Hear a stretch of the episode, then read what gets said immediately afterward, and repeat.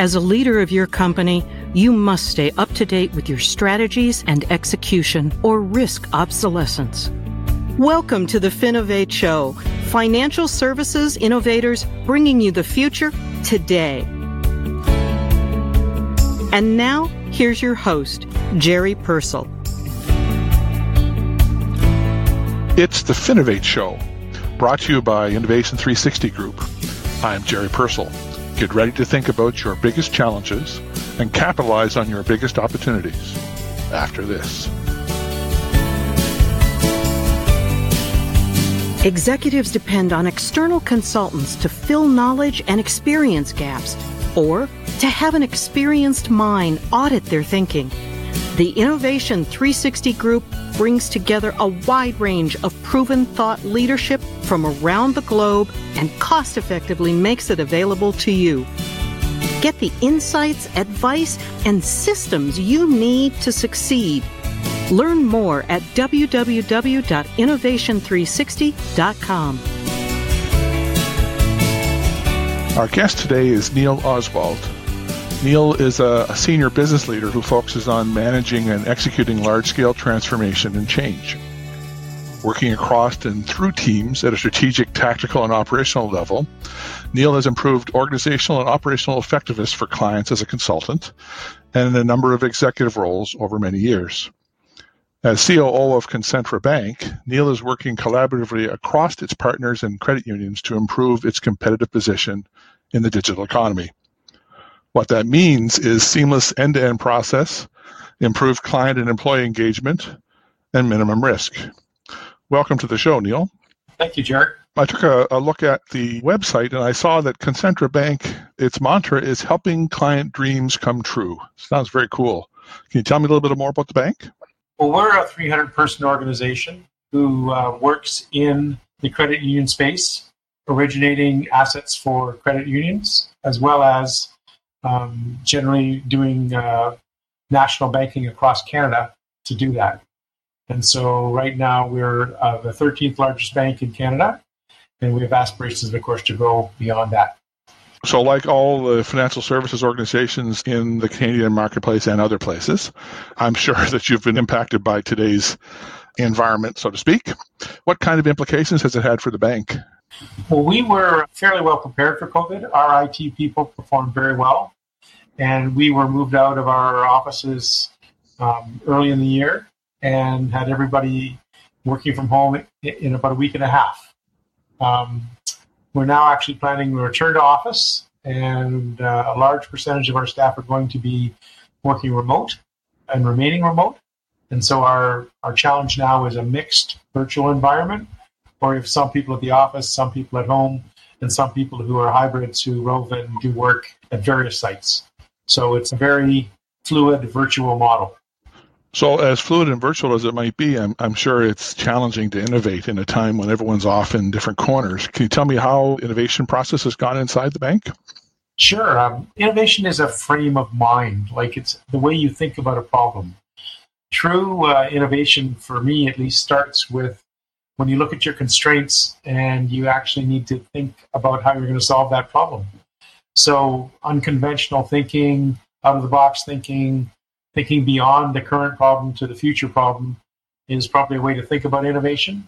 Um, we are a fairly nimble organization and uh, we approach a problem uh, proportionate to our size. We always have to work through partners to do most of what we do.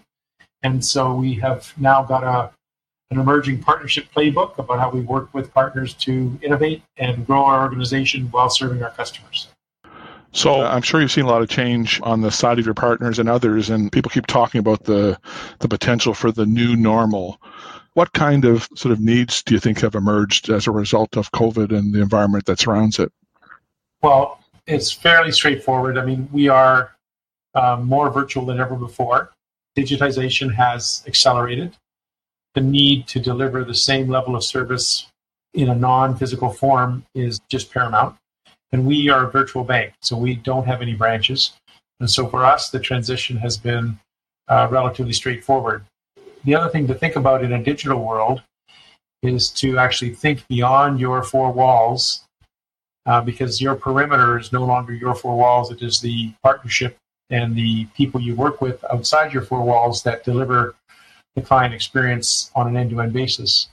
So we think about how we partner, who we partner with, how we work with partners in the longer term to make sure that we deliver the right client and employee experience. Okay. So there's got to be a secret sauce to some of this, though. So tell me about some learnings that you've uh, you've acquired in this sort of new and improved digital world. Sure. Uh, the secret sauce is actually knowing your position and playing your role.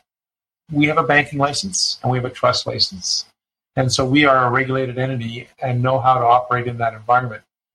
Many fintechs and partners want to work with us for that reason because we're small enough and nimble enough and we understand how to make partnership work. So our secret sauce is our size actually and our nimbleness and the way we, we work well in teams and with partners. I, I expect though that you're you're only as good as your weakest partner. Have you had exposures to environments where things haven't gone exactly as planned, or preparedness was uh, at a certain level you thought and it wasn't, or like that? We, of course, like any organization, have issues and we manage them very quickly, though. So I think uh, even like going to work from home environment, we were very quickly getting extra VPNs and getting extra laptops and extra uh, computer equipment from our suppliers. And we were a little ahead of the curve because we, we are actually operating um, as an agile management team since uh, November of this past year. And so our ELT, our executive leadership team, meets daily has a daily scrum, responds quickly, and then we have agile teams throughout our organization working on certain product initiatives and working on certain um, major projects for ourselves. And that agility has allowed us to be very responsive in this marketplace. Not that we don't have issues, but we respond very quickly when we do. Any big surprises or, or things that emerged that you weren't expecting? Our biggest challenge is probably our managing our resources against our uh, capacity to want to take on work. And so, uh, like most organizations, we want to do things and get things done, uh, but we have to actually manage our resources in a smart way, in a in a measured way. And so, just like at the dinner table, sometimes our eyes are bigger than our stomachs, and we take on a little bit too much, and we have to manage back from that.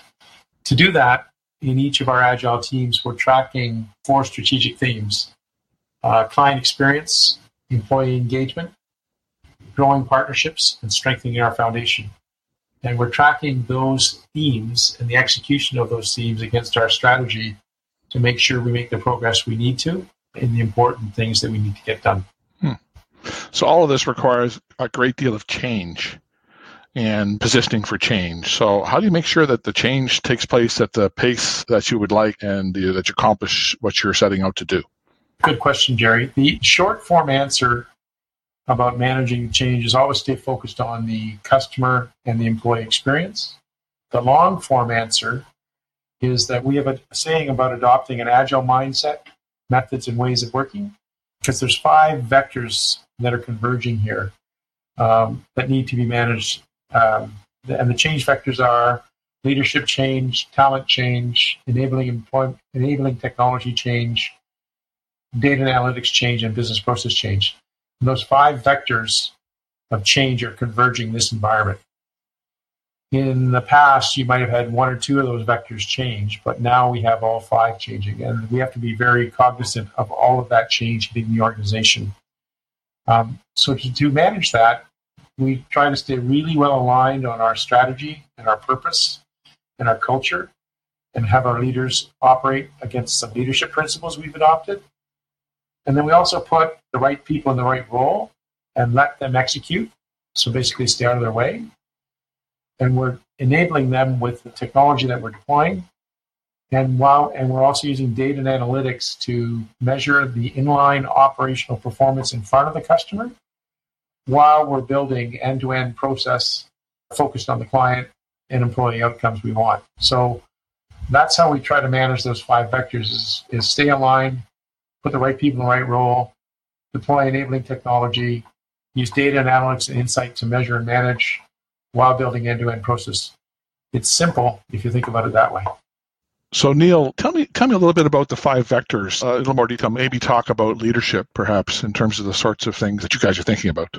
Yeah. So so leadership and ethics and culture, of course, eat strategy and execution for breakfast. If you have the wrong culture, you're not going to succeed. If you have the wrong leadership, you're not going to succeed. So we pay a lot of attention to our leadership principles. We pay a lot of attention to our employees and we listen. And so making sure we have the right culture to execute is important to us. And those leadership principles are things like being agile, being bold, being inspiring. And so we're trying to make sure those leadership principles come through in the daily actions that we have and how we execute. The world is moving fast. It's difficult to keep up. Your executive team routinely needs new ideas to keep them ahead of the competition. Imagine having a plan in place in 30 days to focus your innovation efforts, improve customer experience, accelerate your move to digitization, or increase speed to market. Our guide to accelerating your innovation agenda provides you with insights and time saving resources to plan your path forward. Contact Jerry to book a quick call or for your complimentary copy at www.linkedin.com backslash in backslash Jerry Purcell. G E R R Y P U R C E L L. Or email Jerry at jerry.purcell at innovation360group.com. For a small bank, I'm sure it's challenging to make sure you have the right mix of talent and whatever. What sorts of things do you do to make sure that uh, that you've got the diversity that you need in terms of thinking and other things that are necessary to run a bank like uh, Concentra?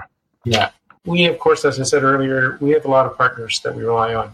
So we will go and look for partners or look for third parties to help us when we don't have the experience in house. We'll also try to grow our people into roles. So the talent shortage that we have is usually made up through finding a good partner or finding a good group of people to help us execute. And so that's we just look outside of our organization sometimes to get extra help if we need it. And just in terms of the third one, um, we all know that technology is the answer to everything. so, so tell me, tell me how you keep away from that rat hole that people, you know, think that the technology solution is the thing that's going to fix the bank, kind of thing.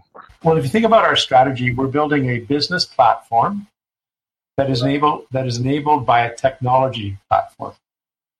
And so, as long as you have your business need well understood, and your and what you want to achieve for the business well understood, you should only invoke the technology card when you know what you want to build and how you want to execute. And and more importantly, if you think about it as a platform, there's some pretty logical things you should do in a digital platform to enable a business platform. Things like having the right uh, automated application programming interfaces, things like having the right data interchange protocol, things like having standards and metrics to measure SLAs and performance of partners. So if you actually get yourself organized right from a business perspective, it's more straightforward to execute from a digital perspective because you know what you're building. You're not just building something on spec, you're building it for a specific need. The other thing we're doing is, is being very deliberate about which customers we're trying to serve, the value we're trying to deliver, what journeys those clients are going to be on, so that as we think about those things, we're building with the end in mind about what we want to achieve in front of the customer or what we want to achieve to enable our employees. So I'm sure that um, that you'd um, you have some objectives you'd like to accomplish in terms of uh, improving your technology. Is there a particular couple of, of, organizations that you aspire to be like, or that you like what they the approach they've taken that you would try to emulate? I think there's a few companies out there. A good example is a bank like uh, Cross River Bank in the U.S. It it is a fintech support bank that basically works with fintechs to bring them to market and help them deliver the goods in the U.S. I think we are already on that journey. We already work with about 18 partners, and uh, some of them are fintechs, some of them are traditional, more legacy clients or partners. Um, but we bring those people to our platform and we extend what they do and they extend what we do in service of customers. So anybody who is building that type of a platform, we're trying to emulate, but in the banking and fintech space as opposed to uh, a consumer product space. So um, we're not so bold to say be the next Amazon, but we are bold enough to say that we want to uh, serve our clients well through partnerships and through enabling technology um, in the financial services space. So the other panacea is data and analytics and AI and all that kind of stuff. So I'm sure you guys got that all figured out. So tell me how how do you make use of what's promised to be the be all and end all? Well, we know it isn't in your business. Yeah. So I uh, used to use the phrase uh, "In God we trust." All others bring data, and so I think it's important to bring the data. So we have an initiative inside the organization to uh, measure our operational performance in front of the customer and our operational performance on our platform. And so we're calling that operational management boards. And uh, we've got some very good insight coming from those boards now. And uh, we're starting to see some changing in our behavior because we're measuring performance, you know, in a very active way in front of the customer. So business process is the last one of the factors that uh, that you talked about, yeah. and it's been around forever. So how is it different in today's world, and how are you dealing with that? Yeah, probably the more important part is to start with the client and think about what the client journey is going to be like and what you how you want to enable the employee and then design your business process to do that. And so we have in our digital strategy some client journeys and we're calling them differentiated client journeys. And we have points of differentiation that are in the strategy that we're trying to operationalize. And so that focus on the client journey and differentiation in the client journey is enabled by the business process, as well as it is enabled by the uh, enabling technology. So we bring the, five vectors of change together, and you can actually start to make real change in an organization. Yeah, I know that um, that conduct and risk around conduct uh, and good conduct are things that you're particularly focused on. Can you can you tell me how that uh, plays into all this change? Yeah, so good conduct and doing what's right for the customer um, we come from a credit union cooperative background. And so we actually have a good reputation of serving clients and serving them well and putting their interests first. And so uh, we want to preserve that as we uh, build out our platform. And so you can be assured that through our leadership principles and our culture, we're going to be maintaining good conduct and putting the clients first. So, so let me see if I got this right. Have a clear strategy, uh, including uh, expectations around conduct. Get the right people in the right roles in place. Add the secret sauce of the supporting technology. Measure, measure, measure, and focus on what the clients want and the, the right outcomes. Yeah, and and enable employees to execute is the is the last part of that sentence. Just to make sure that we don't set up an, an employee for an impossible task make sure they can actually execute on the promise. So I'm a new executive at a bank. Where do I start? Where, when do you start? oh my God! You know this is long list. What would the first thing I would do, or yeah. how would you how would you advise a new exec to deal with this? First principles are understand your strategy.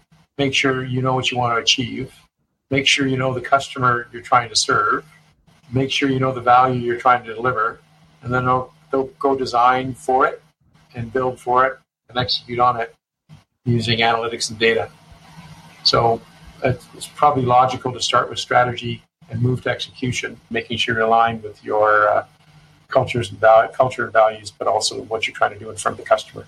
Thank you, Neal. I always learn something when I'm talking to you. That's uh, loads of loads of insight and information for those who are experiencing similar kinds of issues in in their organizations. And so this wraps up our episode. I always like hearing your thoughts about today's or our other shows.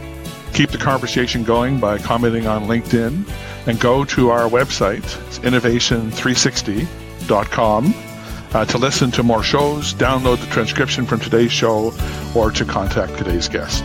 Thank you. Thanks, Jerry. You've been listening to The Finovate Show with Jerry Purcell. If you like the show, share it on your network and subscribe on iTunes or wherever you listen to podcasts. And you can go to www.innovation360.com to listen to more shows, download the transcription from today's show, or to contact today's guest. This is the Finovate Show, financial services innovators bringing you the future today.